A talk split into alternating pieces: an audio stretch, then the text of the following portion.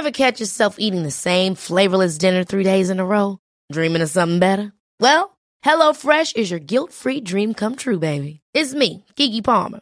Let's wake up those taste buds with hot, juicy pecan-crusted chicken or garlic butter shrimp scampi. Mm. Hello Fresh. Stop dreaming of all the delicious possibilities and dig in at hello fresh dot com. Let's get this dinner party started.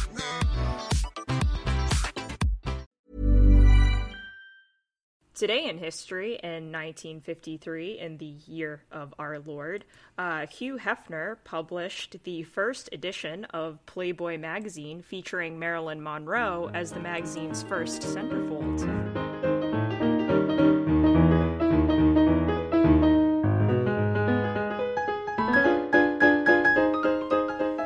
Welcome to What the Fuck History, where we discuss the wackiest and wildest things that make us say, well...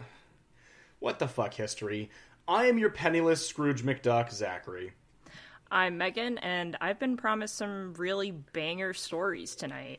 My name's Matt, and Grandpa Joe is a fucking villain!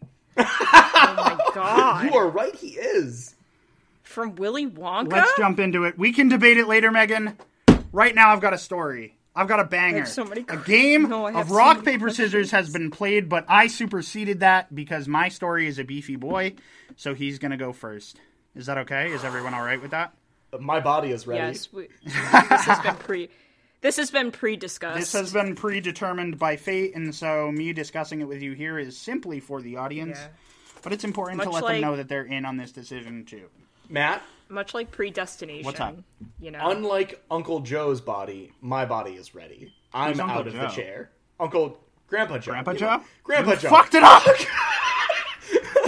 That's where I'm at tonight, folks. Uh, yeah, unlike Grandpa Joe, I'm up and out of bed.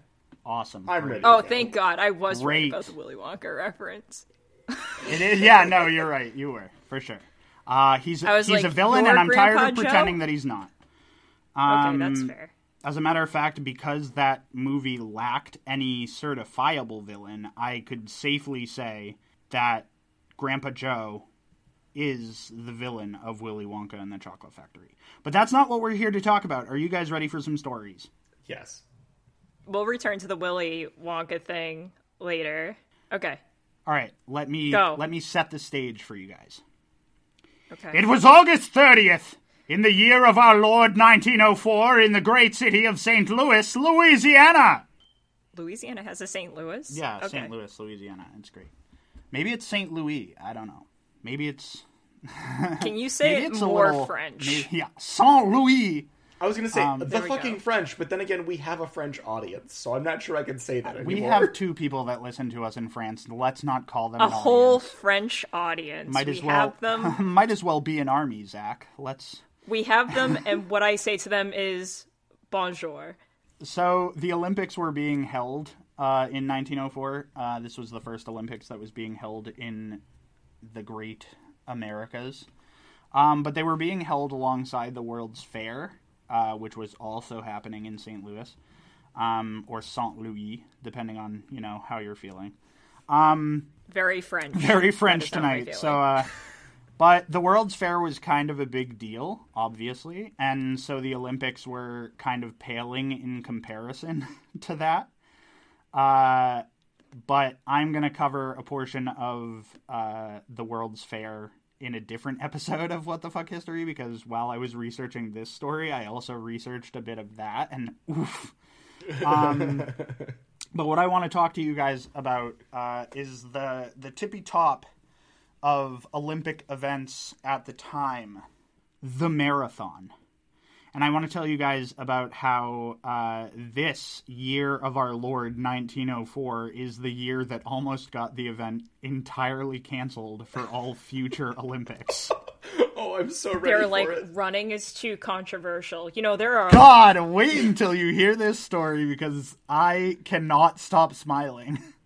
Dude, the energy that you are bringing to this is palpable. Dude, I'm so, I'm pumped. I'm fucking... It's. I'm actually... So what I'm going to do is I'm going to put myself on mute, and I'm going to let you just drive this story home. I don't want any interruptions, and here we go. So I'm going to tell you guys about some of the competitors who were, like, weird. These guys were fucking weird. Um, and I say that because only some of them were, like, legitimately runners that were qualified in normal ways, like running the Boston Marathon or anything like that. Um, the rest of them were just straight oddballs. Uh, so I'm going to throw some names at you.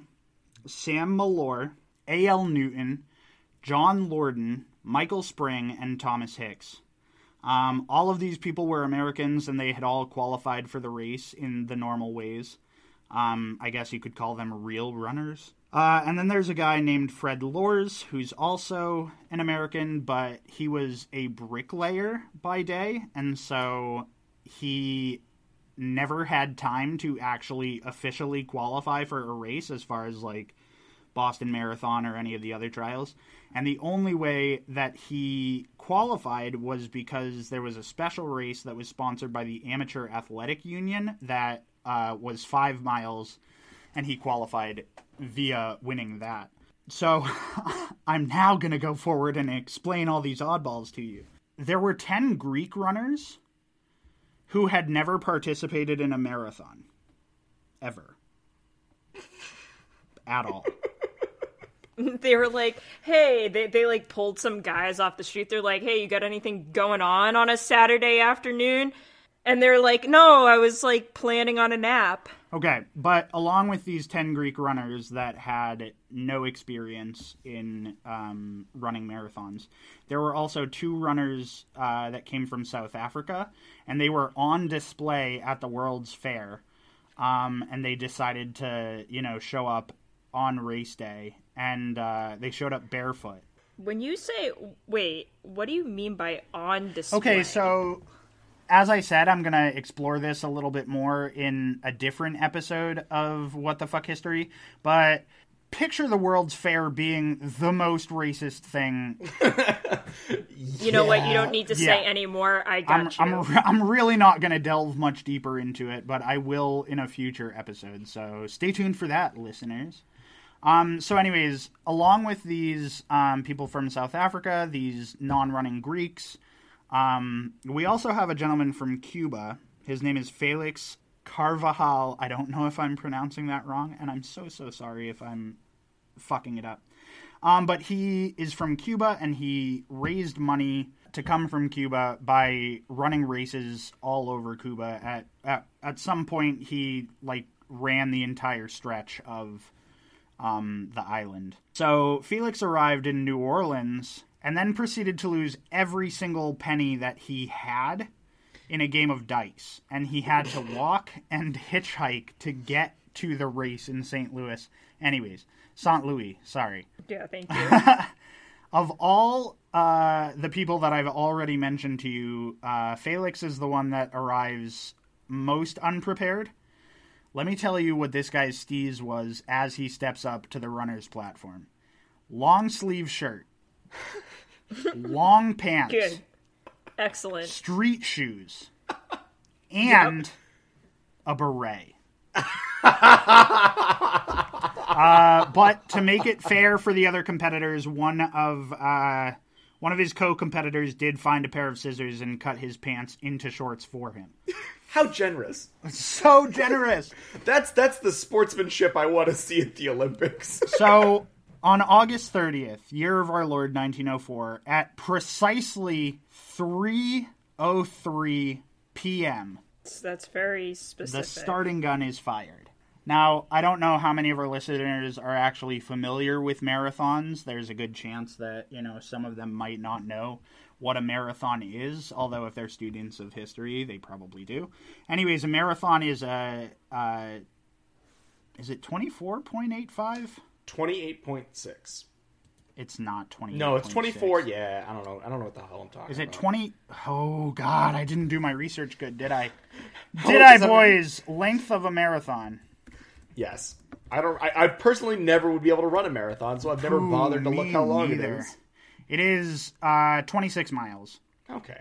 My bad, bro. Where did I get twenty-eight point six? Guy, I've got no clue. I, I think it's twenty-six point eight five miles. Anyways. That's maybe. Um... So the, a marathon is a twenty-six point eight five mile race, and uh, it was started way back when, when a guy was running to tell someone that they had won a battle in Greece, and then he died immediately, and it was fucking awesome. But on this day, I don't want to keep saying year of our Lord. On this day, August thirtieth, um, the temperature was well in the nineties, and the humidity was also fucking up there. Through the roof. It would make the sweat drop down Lil Jon's balls, is what Will said. um, so normal marathon courses, as far as I know, aren't like super hectic.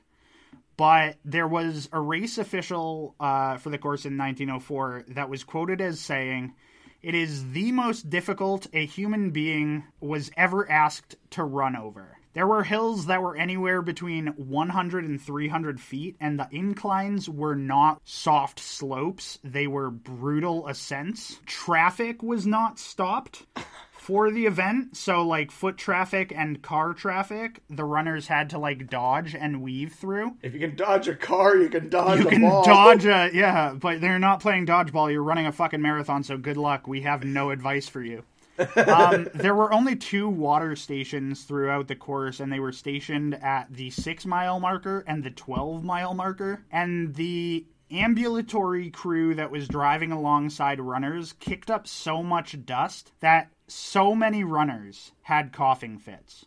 And when I say so many runners, I mean like a good amount of runners. One of the one of the runners actually came very close to being the first ever fatality in a marathon because the dust that was kicked up caused severe hemorrhaging in his lungs and esophagus as it coated his throat and lung. What? Yeah, dude. Fucking crazy. This is what I'm talking about. This is bonkers. I'm going to tell you about all these people as they're running the race. One of the South African um, runners, his name was Len Tau. He got chased a mile off course by wild dogs. Yeah, I don't know what's going on in Saint Louis, but uh, bonkers. It's anarchy. Bonkers. It's honestly anarchy, which is exactly what I picture in the South. John Lorden started vomiting pretty early into the race and decided to quit. Yeah, that would be me, honestly. Yeah, right? I'd vomit two steps in and be like, I'm done, guys. I can say that I participated, but I'm not here. I'd vomit on the car ride over. Felix Carvajal was making good time, uh, but he stopped repeatedly on the course. He stopped a few times, actually, to talk to spectators. Uh, like I said, he came from Cuba, so he did this in, like, super broken English, but, like, he would frequently make stops and, like, talk to people. And in one case, he stopped next to a car, and he noticed that the people in the car were eating peaches, and he asked them, like, yo, can I get a peach? And they said no. So he was like, he was like, fuck you and your peach hoarding. So he stole two of the peaches, and he started to run away. He had time to be in this marathon and also pull off a peach heist. No, like I'm telling you, they did not stop traffic for this. So, like, he probably was just, like, waiting at a red light and stole some peaches from these people that were like, no, we're just going to keep these peaches for ourselves. He stopped at a red light with traffic and was like, are those some juicy boys some in there? Juicy boys in there? And they're like, not for you. Boys. And I he's like, well, shit, boys. I'll steal them. Look, what's over there? It's me stealing two peaches. So he, he steals these peaches and he keeps running. Um, and then he takes a detour into okay. an apple orchard. He's got a thing for Was fruit, he hungry? Dude, this guy's awesome. I he must have been. But so he you takes he calories. takes a detour into an apple orchard and he decides to eat a few apples. However, the apples were rotten okay. and he immediately began to feel sick, and so he laid down and took a nap. Okay. Marathon is and still And that's where happening. We're going to leave Felix for a minute. We're going to go back to um, Sam Malore. Well, he, he's Marathon sleeping, is still so. happening for sure. So so Sam Malore started to get cramps in his legs, and he eventually dropped out of the race as well. Fred Lorz also began to suffer from cramps, but instead of dropping out of the race, he decided to hitch a ride in one of the cars.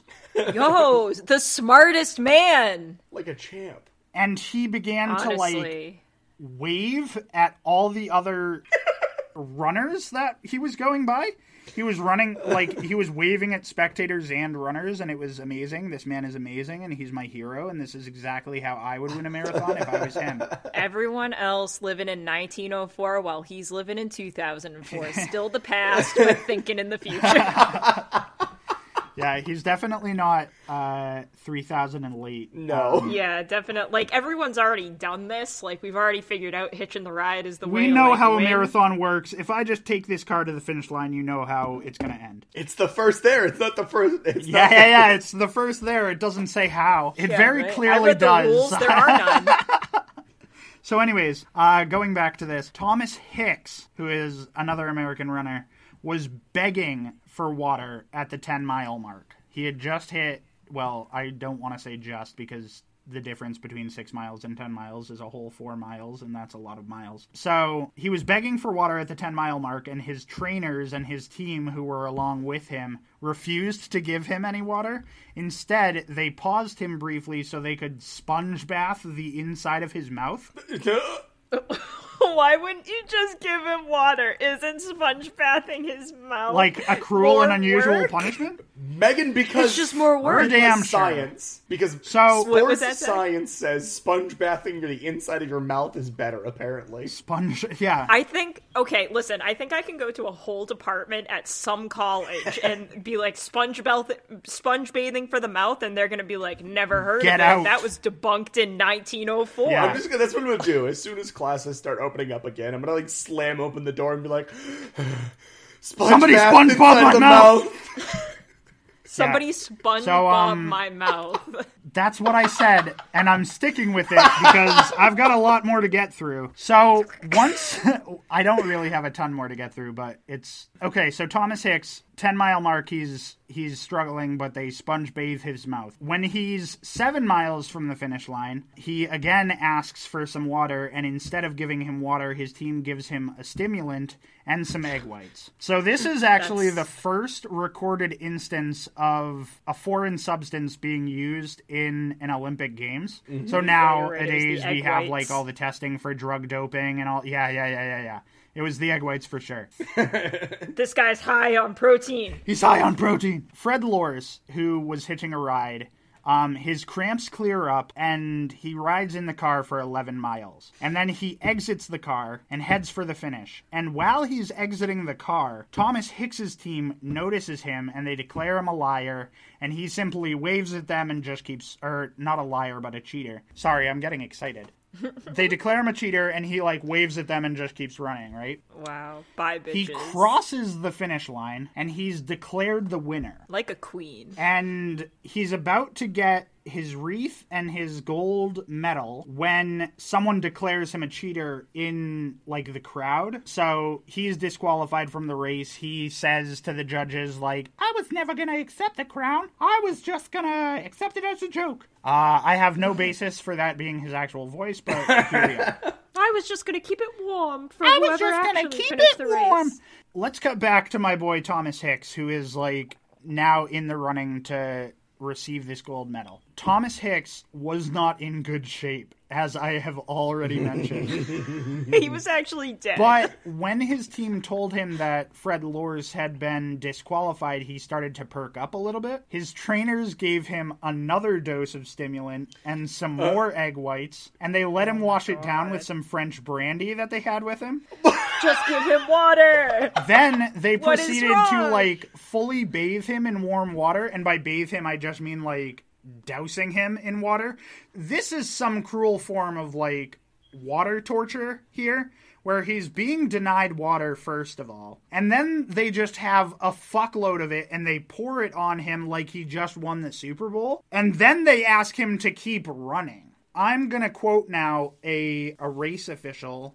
I can't remember the name of the race official, but this is a direct There quote. Were people officiating? Because at this point, um, it was anarchy. Yeah, no, total anarchy, but it is apparently being officiated. So I want to read this excerpt from a race official. Over the last two miles of the race, Hicks was running mechanically, like a well-oiled piece of machinery. His eyes were dull, lusterless. The ashen color of his face and skin had deepened. His arms appeared as weights, well tied down. He could scarcely lift his legs while his knees were almost stiff. So, but this is the crazy part, right? He's subsisted on an entire diet of stimulant, egg whites, and, and brandy. brandy.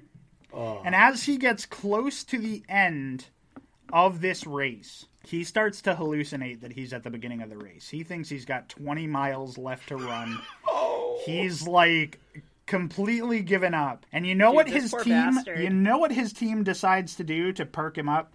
Put more stimulants in him?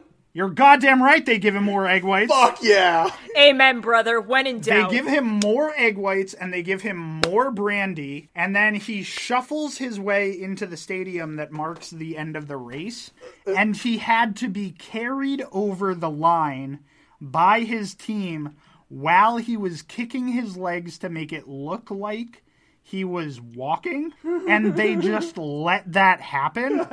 Sure, Fred Lorz can't ride a car all the way to the end and then just jog in, but this guy can be carried over the line by his team, and it's fine, apparently.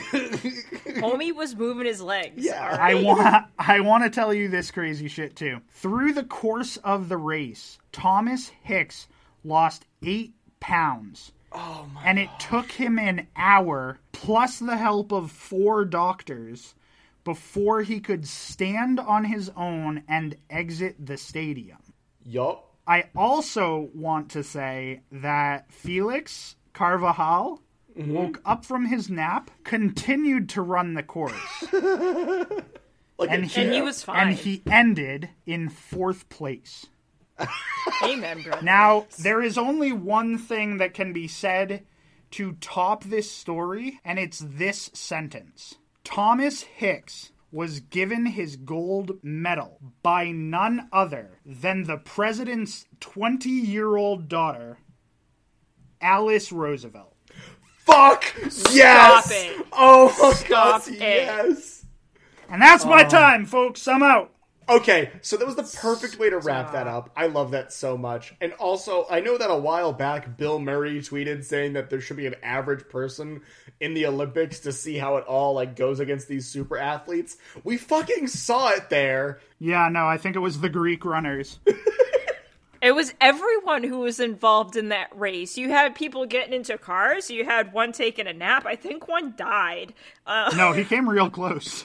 Real close. I'm, no, I'm pretty sure one of them died. Dude, this is a tale. Like, this is an epic tale worthy of this is... a movie, I'd say. Yes, someone. Yeah, and it's the whole movie is like fragmented into different perspectives, and like that one guy who fell asleep in the orchard, he's actually the real winner. I think it's bonkers that this dude can just straight up nap in an apple orchard and get away with it?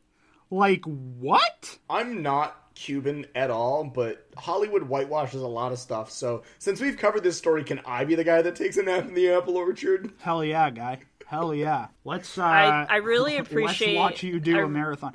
The craziest thing, the, like, I was... So as I was doing research on this story, Felix and Thomas Hicks went on to do the Boston Marathon the next year, oh, and boy. Felix ended up winning the Boston Dude, Marathon. Like he did, no, he didn't like he didn't get in a car this time. He actually ran it, and he beat Thomas Hicks. Are we sure? Not this time. Are but, we sure? But my annoyance is this: like, if you could have won it on your own merit, any well, I mean, it's a ninety degree day, and it's humid, and you tired. were flirting with some spectators, and I'm a my sleepy boy. my God, my God, awful. He didn't, but. He's working smarter, not harder. Work smarter, is not what... harder. Hey, I uh, I looked in the rule book, and it definitely didn't say anything about automobiles. Uh. Yeah, I mean, maybe, like, since nineteen oh four, they've definitely added it, probably. Don't get like... into cars.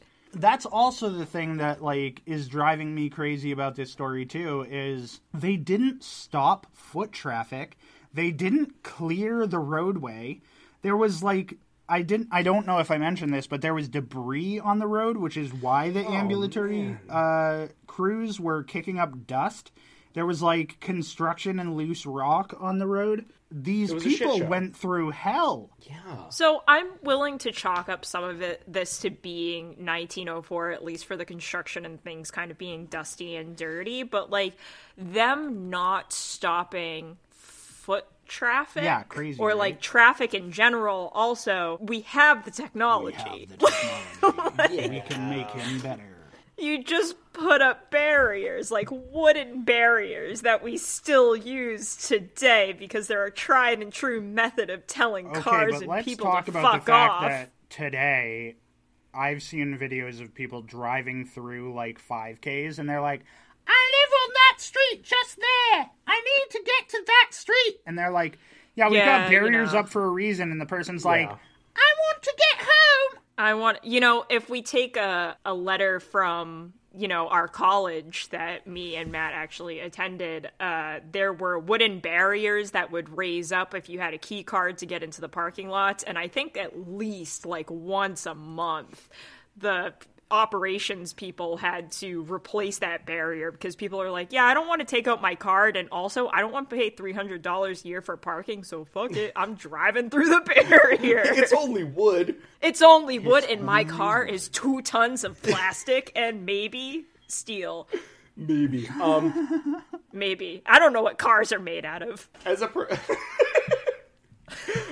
As a person who has actually, like, helped with races, I've helped with the Boston Women's ten K before. They're oh, a yeah, bitch my company set... runs an, an annual five K. Like, they are, yeah. yeah, they're a nightmare to set up and but, like, sectioning everything off. To, like... You have to do that or it's fucking, it's insane. Like, that's how people get run over. You want people to get run over? That's how that happens. Yeah. People definitely got hurt in this race. And like I said, it was not a joyous occasion. Welcome to the Olympics. Want to see a man die? It almost led to the uh, to the cancellation of the marathon moving forward. Yeah, I do yeah, like I do like that sentiment, though, much. Megan. The uh, welcome to the Olympics. You want to see a dead body? Watch the marathon. Welcome. three oh three p.m. Welcome to the Olympics. How quickly can we kill a whole man?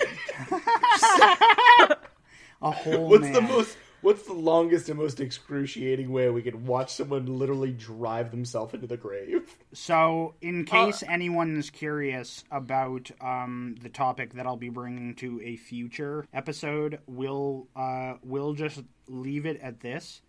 I'm going to be discussing a topic called Aboriginal Day. Oh boy. Actually, I don't know I'm if that's what it's actually excited. called, but, um... Okay, you just lied no, to me. No, I did lie to you. Everything about... I lied to you. Everything about Everything about this is actually... Sentence. Nope, it's Anthropology Day. I know it started with an A.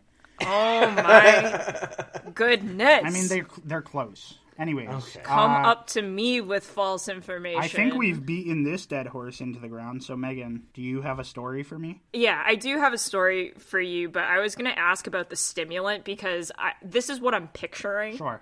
Okay, nineteen oh four nineteen oh four Um, cocaine. Yeah, they have, like, one of those big-ass, like, syringes with the needles that are used to, you know... Cocaine. I don't, like... Yeah, just, like, take a pint of blood out of you at a time, You've got and they're like... in your blood. You should do cocaine about it. Yeah, pretty much. They're yeah. just like, hey, do you have time to, like, put this rubber hose on that we use as a tourniquet and, like, get ready to have the ride of your life? You're not gonna, you're gonna see God. Let's you're do this. See God. So but it was anyway. a, it was a stimulant called um, strychnine, I think, is That's what it's called. That's not a drug we have anymore. And it can only be used in small doses. Uh, nowadays, it is used as rat poison. Uh, yeah, I know that. Yeah. Uh, do you actually know that? What? Yeah, strychnine. It's it's fucking rat poison. So this guy was getting doses of rat poison and fucking egg whites and brandy. Dude, if you could see my face right now, send, it's just like... Send me a picture. Yes. Uh, like, send a picture in the Discord. It's agog. Like, I'm moving on. Because, like, honestly... I feel as though there are so many facets to this story of, like, but they can all be put in a manila folder labeled mistakes and things that we shouldn't ever do again. M- mistakes in marathoning. Mistakes uh, in marathoning. By nineteen oh four Olympic board. By nineteen oh four Olympic board. And you know what? We are also staying in this era, oh, yes. uh, maybe a little bit uh, in the past, because we're going to talk about Doctor John Harvey Kellogg. And I think oh, you're familiar yes. with that last the name. The Kellogg dude?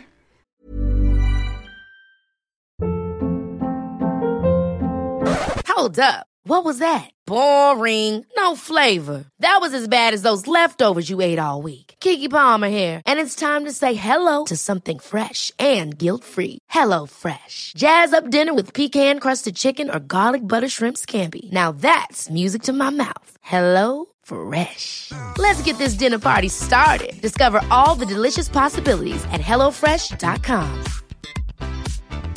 Hey, I'm Ryan Reynolds. Recently, I asked Mint Mobile's legal team if big wireless companies are allowed to raise prices due to inflation. They said yes. And then when I asked if raising prices technically violates those onerous two-year contracts, they said, what the f*** are you talking about, you insane Hollywood ass f- So to recap, we're cutting the price of Mint Unlimited from thirty dollars a month to just fifteen dollars a month. Give it a try at mintmobile.com slash switch. forty-five dollars up front for three months plus taxes and fees. Promo rate for new customers for limited time. Unlimited more than forty gigabytes per month. Slows full terms at mint mobile dot com.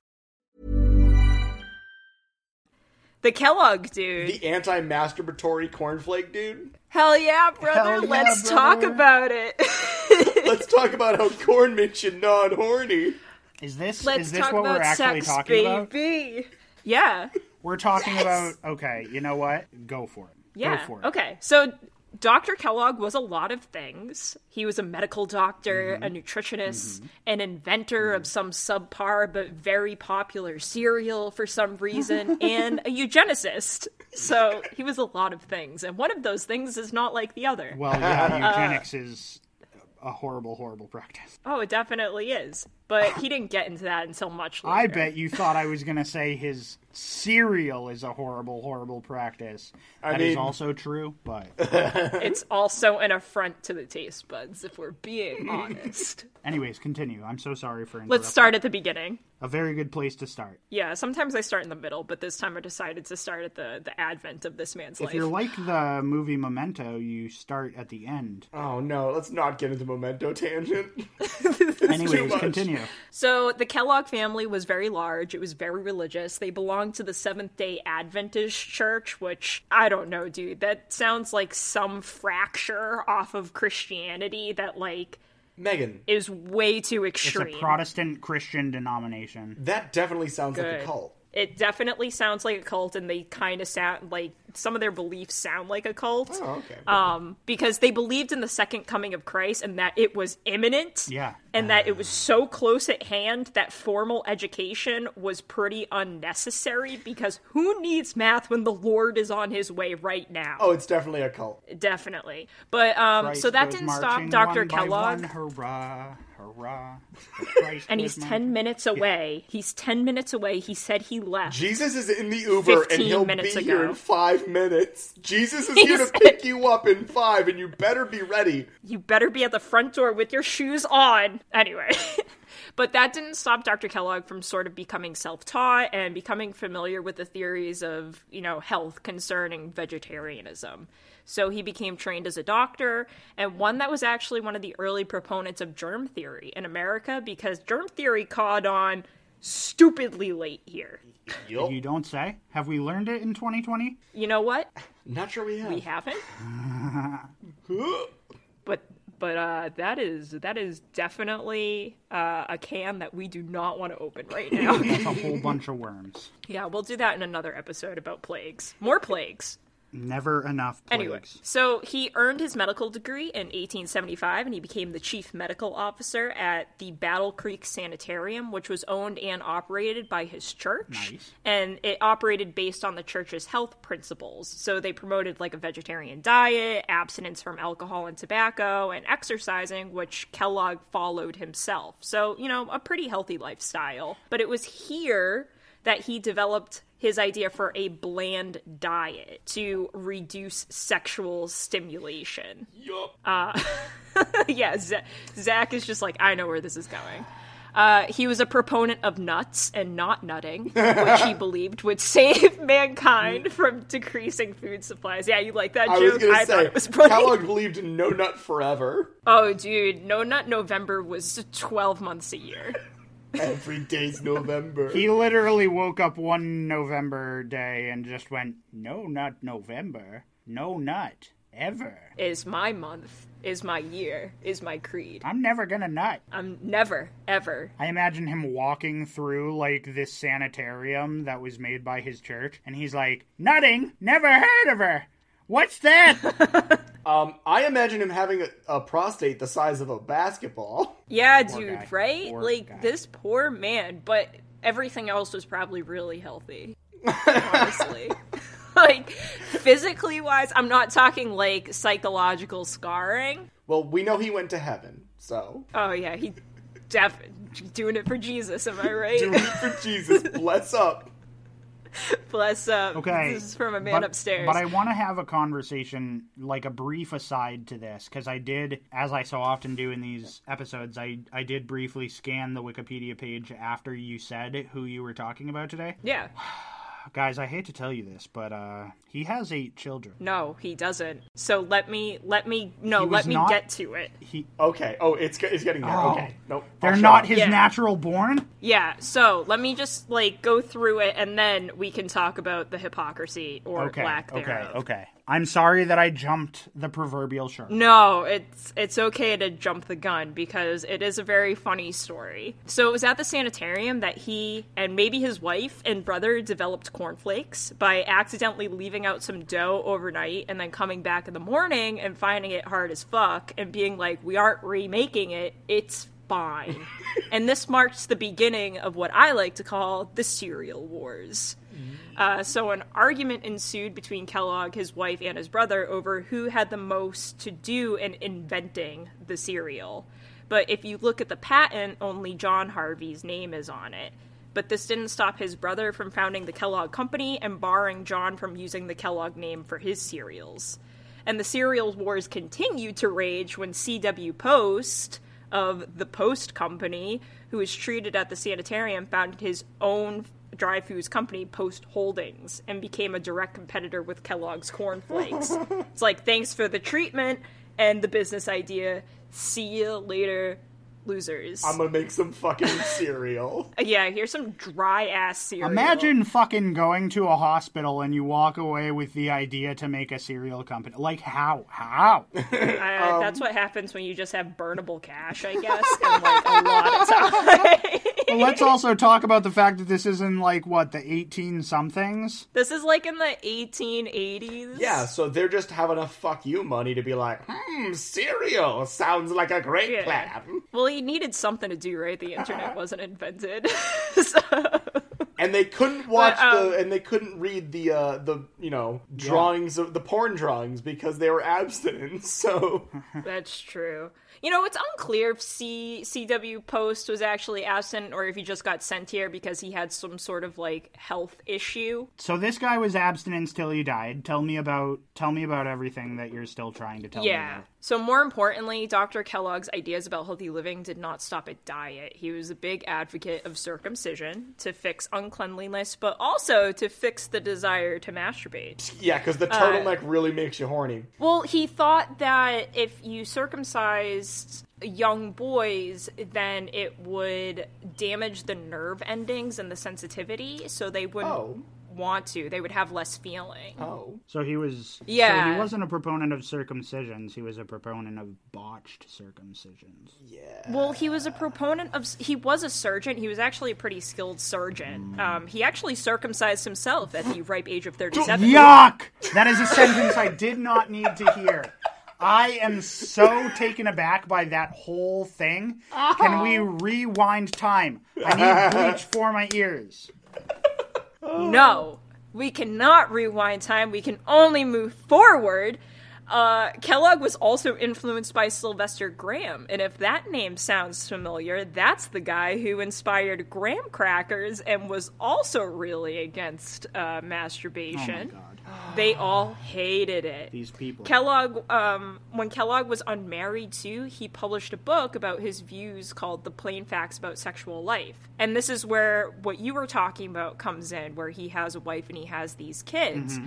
So when he finally did get married, on their honeymoon, he and his bride did not consummate the marriage. They just wrote an additional one hundred fifty-six pages of his book about sexual life without having sex. Darling, I know what would be really great for this honeymoon. I know that most couples consummate their love. Do you want to write a book?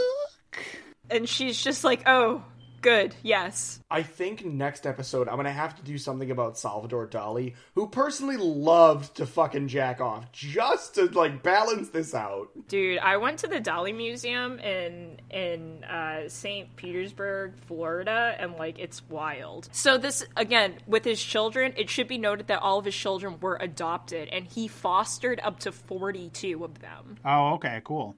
I mean, I mean that's yeah, kind because- of like, okay... The guy's a piece of shit, but it's kind of nice that you adopted kids. Even a clock's yeah, right so twice this is, a fucking day. Yeah, yeah so right. This is what I'm saying. Like, Zach's right. Like, a, a clock is right twice a day, and, like, this guy had really messed up ideas about masturbation, what you should do to young people, like, to curb those desires, which included, like, circumcision, but also applying carbolic acid to, like, women's genitals, which I don't... Honestly, I don't think you should be doing that. Also, tying kids' hands together and covering their genitals with patented cages and, like, with electrical shocks running through them. Megan? Like, kind of fucked Megan. up. Megan. Kind of fucked this up. This is the second story that you've told me about wherein I have had to think about some gross vaginal imagery. Yeah. I am going to have to say that in the future, if you do this to me again, yeah. I will have to find the most horrifying story, story that you can just fucking go to sleep with. Um, I have one thing to add. Because yeah. yucky. Yucky, yucky, yucky, gross. Stop. We're we're talking about cock cages and electroplay. Cock cages is, yes. and electroplay. Is is Kellogg really against it, or is Kellogg the father of kink? I you oh, know I what? I have to ask. Oh, oh, oh, oh, oh, oh, oh, oh. But then you have to Everybody think about the fact that secrets. He's doing this to children, and that's not okay, Zach. Yeah, not okay to children. But, but... A thirty-seven-year-old man, though, if he wants it. If it's consensual. thirty-seven-year-old man with full consent. Dude definitely liked to be dominated. Probably. Yeah. And dude liked yeah. dude liked denial. He definitely... Dude, he definitely did. Like, because he's not the only guy, right, who was part of this whole movement. Like, you had Sylvester Graham, you had Comstock, yep. you had Kellogg. Yep. You, you had all of these people who were very deep into these religious and moral movements, but they all centered on, like, abstinence and, like, not masturbating.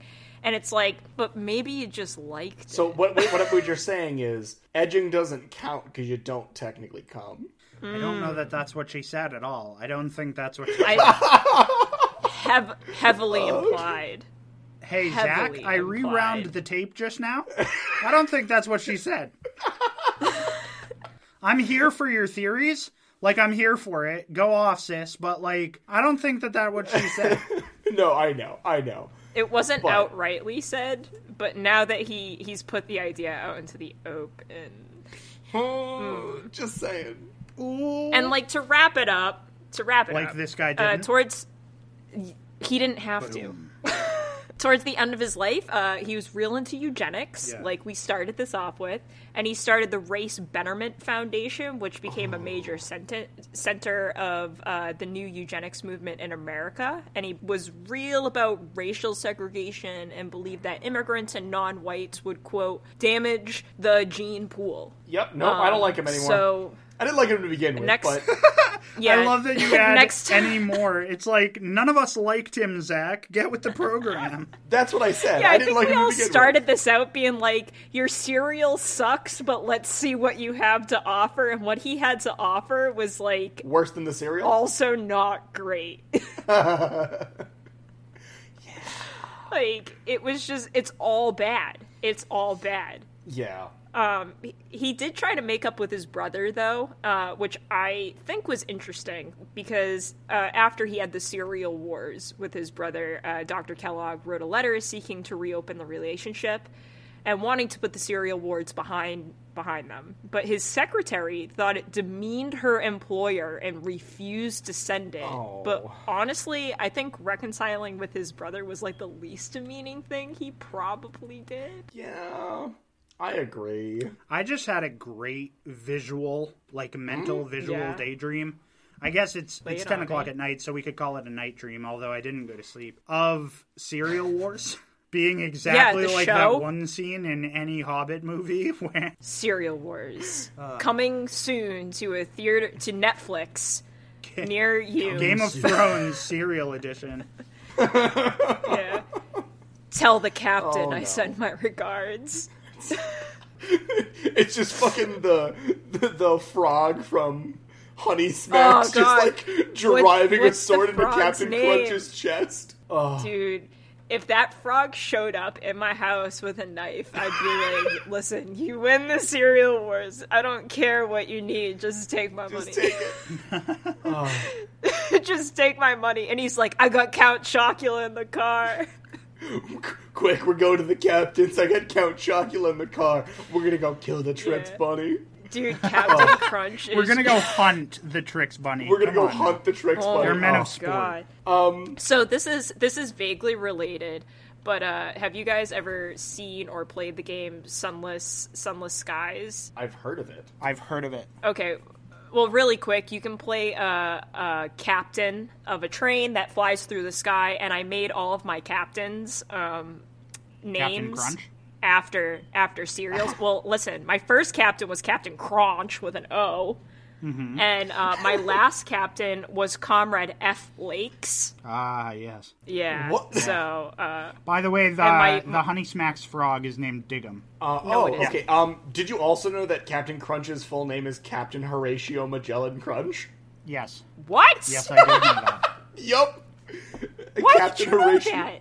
Because we've talked about it before, along with Chuck E. Cheese's actual name being Charles Entertainment Cheese. Okay, I knew about the Chuck E. Cheese thing, but I did not know about Horatio Magellan and then it comes, Crunch. And then it comes out in the wash that Kellogg actually stands for, hi, I'm a huge fucking racist, do not eat my cereal. PhD. You have to. Oh, you have right, to right, right, right. PhD. PhD. He, he went. Oh. He went to school to be a piece of shit. I have my PhD in that. But I'm I have my segue. PhD. Into yeah, please story? segue. I'm gonna segue your cereal into my thing because. Are you telling us about the about Magellan cereal? Crunch? I am not talking about the Magellan Crunch. Um, you two are aware. Uh, it's not about cereal. Am I? I might be. You two are aware that. Uh, Yesterday, November thirtieth, I, under the Triumvirate Productions on Twitter, at triumvirate underscore pod, tweeted at the wonderful and magnificent Arby's that if they would consider sponsoring the podcast, I would tattoo their logo on my body, correct? Yes. Mm-hmm. That is a thing that happened. I yes. recall this. Full disclosure, I've never eaten at Arby's, but I clearly am willing to do beautiful and terrible things to my body and their name. None of us have. In fact, in our research yesterday, we found that Zach's closest Arby's is like forty minutes away from him. Yes. Yeah, in a town that doesn't exist, so... Where the streets have no name. I'm not here to talk about Arby's. Okay. What? I'm here to talk oh. about the best fucking fast food play chain in the world. Sorry, Arby's, if you do decide to sponsor us. We'll fix this in post. But I'm here to talk about the best fast food chain in the world. Which one is that? Wendy's. No. Uh, McDonald's. Burger Chipotle? King. Taco no. Bell. I don't know. Moe's. Yes. Because if anyone was wondering what I would sell my soul for, you have your answer. It is a lot of revenue or lifetime supply of cheesy gordita crunches. End of story. Okay, that's fair. Taco Bell. Taco Bell. Taco Bell, the king you know, of the wildest shit in the world. A side note, uh, when I was driving to New York once, uh, you know how your G P S just tells you to take rights or lefts or like to stop at certain intersections? Yeah.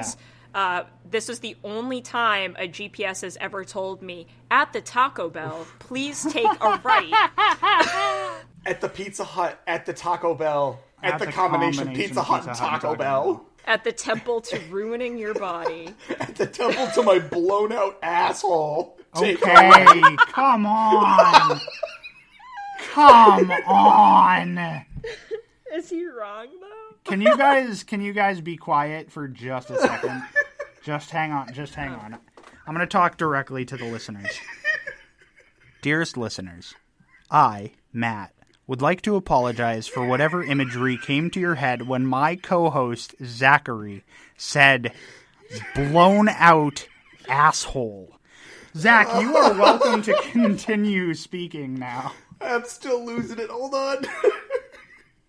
Yeah, I don't. He hasn't recovered yet. Much like that, much like all of those runners in the marathon in nineteen oh four who never recovered because no, they died. No. I think that one guy for sure died. He definitely died, dude. Like, what was the medical? Uh, what was the medical survival rate? They're all dead at this point anyway. So yeah, for sure. In the the far distant past of nineteen ninety-six. Okay. Taco Bell did something absolutely wonderful. They yeah. took a full-page ad and appeared in six major newspapers, the Philadelphia Inquirer, the New York Times, the Washington Post, Chicago Tribune, Dallas Morning News, and U S A Today, announcing that they had purchased the Liberty Bell. I'm sorry. What? The no, they... full ad reads, and I'm sending it to you right now over in Discord so you can see it. Oh, God. It says, in an oh effort to God. help the national debt, Taco Bell is pleased to announce that we have agreed to purchase the Liberty Bell, one of our country's most historic treasures. It will now be called the Taco Liberty Bell and will still be accessible to the American public for viewing. While some may find this controversial, we hope our move will prompt other corporations to take similar actions to do their part to reduce the country's debt.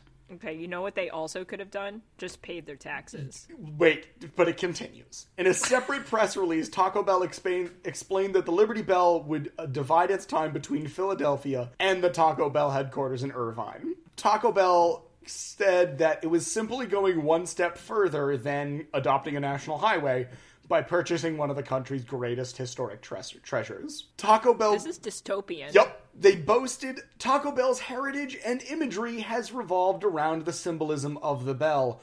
Now we've got the crowning jewel of bells. What are they talking I about? Don't get it! So here's the best part.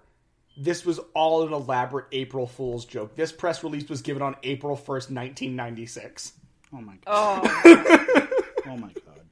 I so Thank God. There are thousands Wait. of people just like freaking out because this is like, again, in major news networks, more than six hundred fifty print outlets and four hundred broadcasts covered the Taco Liberty Bell story. They were mentioning that the Nothing Ordinary About It ad campaign, more than seventy million Americans were po- exposed in the media event throughout radio, print, and television coverage. It was on N B C Nightly News, The Today Show, C B S This Morning, C N N, and as I said, U S A Today printed this full-page ad. And this is before the advent of, like, real internet, before social media, before anything. So people fucking believed it. I mean, when you were reading it, and, like, when I'm looking at the picture that you have sent, it looks believable. Well, I mean, don't ever honestly, question the gullibility of the American public. I mean, absolutely not. Well, it's not even the gullibility. Well, there there is the the gullibility part, but there's also like we are such we are enthralled to corporations. They have so much power. Mm-hmm. They have so much lobbying power. So if Taco Bell, the C E O, Mister Taco Bell, walked up to the American government and was just like, "Hey, I want to pu- purchase the Liberty Bell to reduce the national debt," and they were like, uh, "Not really sure about that," and they're like, "Here's a bill." Billion dollars. They're like, mm, well, you drive a hard bargain. Mm, yeah. Here's a national treasure. Yeah. Um. Yeah. Exactly. Yeah, but I'm also talking about like the War of the Worlds radio broadcast, which happened in like nineteen thirty-eight. Oh, Roswell. Yep. No, no, no. I'm talking about like legitimately the War of the Worlds. This guy went on radio and said, like, aliens are coming, and because it was on the radio, so many people believed it that there was widespread hysteria. You know what? I could probably yep. cover that in a different, but let's talk yes. more about how gullible. So this whole thing was dreamed up by an entire team at Taco Bell. Um, Jonathan Bloom, who was the vice president of public affairs, was like the head on this, and also went on record that they came up with this idea in mid-March, like a fucking couple of weeks before they did it. They were like, this would be a great idea, and they went for it. And the reason they were able to do it is so they had their ad agency, Payne and Associates, who's like this really big, important, highfalutin, respected ad agency. They yeah. had the ad agency bring it up, draw it up, call it a day, and told them, don't send it out until two days before publication. So because Payne and Associates was super well known as a, you know, viable ad agency, it didn't raise any red flags for these print businesses to get a full-page ad from them and be like, okay, yeah, cool, we'll print it. And the newspapers didn't even examine it because they were like, yeah, it's Payne and Associates, whatever. They want a full-page ad for Taco Bell? It's another Tuesday. And so they didn't have time to really proof it because they didn't give them time to proof it. And so it just turned into this giant fucking thing until even to a point where the White House got in on the joke. The same day, Bill Clinton's press secretary, Mike McCurry, told reporters as part of the ongoing privatization efforts, quote unquote, "We'll be doing a lot of series like this. Ford, Mo- Ford Motor Company is joining today in an effort to refurbish the Lincoln Memorial. It will become the Lincoln Mercury Memorial." Oh my god. Oh my god. Which was a total farce. Like, it, they literally were like, fuck, this is a great joke. Which it was. Um, so on it April first... I laughed at it. At noon, uh, Taco Bell does issue a second press release in which they're like, yeah... it's a joke. They describe it as, quote, the best joke of the day, and the company announced that they would donate fifty thousand dollars to the upkeep of the Liberty Bell. So they weren't total dicks about it, but they literally were like, can we prank the entire country? Oh, yeah. And the answer is yes. I think we can. And they did. And it doesn't even sound like it was that hard. No, it wasn't. But, like, also, it's fucking great. I love Taco Bell so much more for this. Oh, my God. I don't think, like, this is the first time either that Taco Bell has released, like, very interesting media campaigns. Like, I think in two thousand one, they also had a campaign where if uh, a spacecraft yep. landed on Earth... Um, and it hit this forty by forty target in the middle of, like, the Pacific Ocean. Which was the Taco Bell logo. Yeah, yeah. Everyone in the United States would get free taco. a free taco. Oh, yep. And, like, on the target, it said free taco here. Yep. It was the Mir, the the the Mir spacecraft. Yep. It was it was coming it out of orbit, and if it hit the target, everyone what got a free taco. Yeah, dude, in two thousand one... They also had that uh, really cute ad campaign could've. with the little chihuahua. Yeah, so here's what I will say is Taco Bell lives by their slogan, and they live Moss. They fucking they definitely live, live Moss, balls dude. to the wall, and I love them for it. Yeah, dude, I think we should all take a note from Taco Bell, not buy the Liberty Bell unless you have that kind of fuck you money and live Moss. So here's the thing. In the ad, it says that they purchased it from the United States government, which is technically impossible.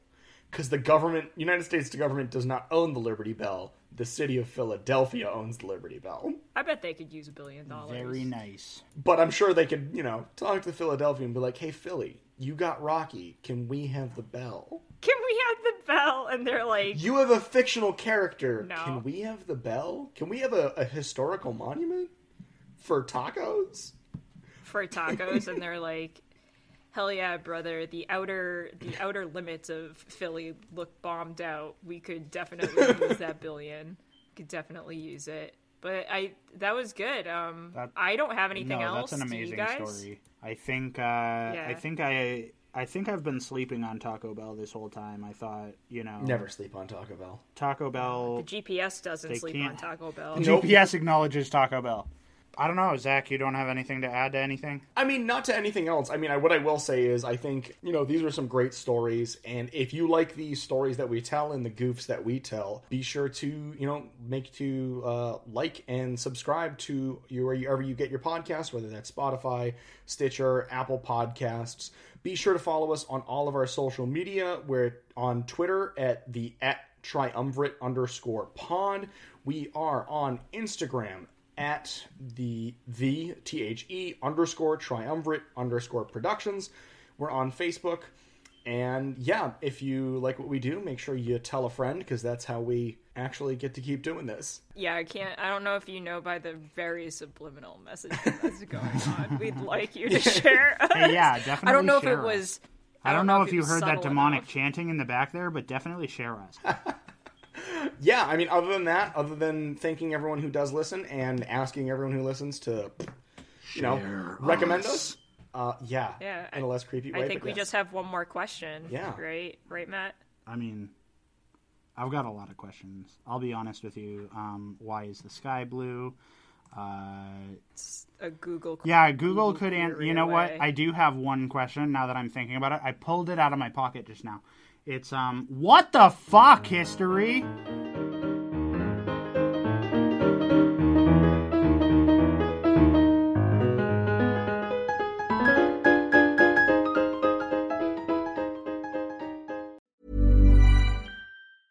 Ever catch yourself eating the same flavorless dinner three days in a row? Dreaming of something better? Well, HelloFresh is your guilt-free dream come true, baby. It's me, Keke Palmer. Let's wake up those taste buds with hot, juicy pecan-crusted chicken or garlic butter shrimp scampi. Mm. Hello Fresh.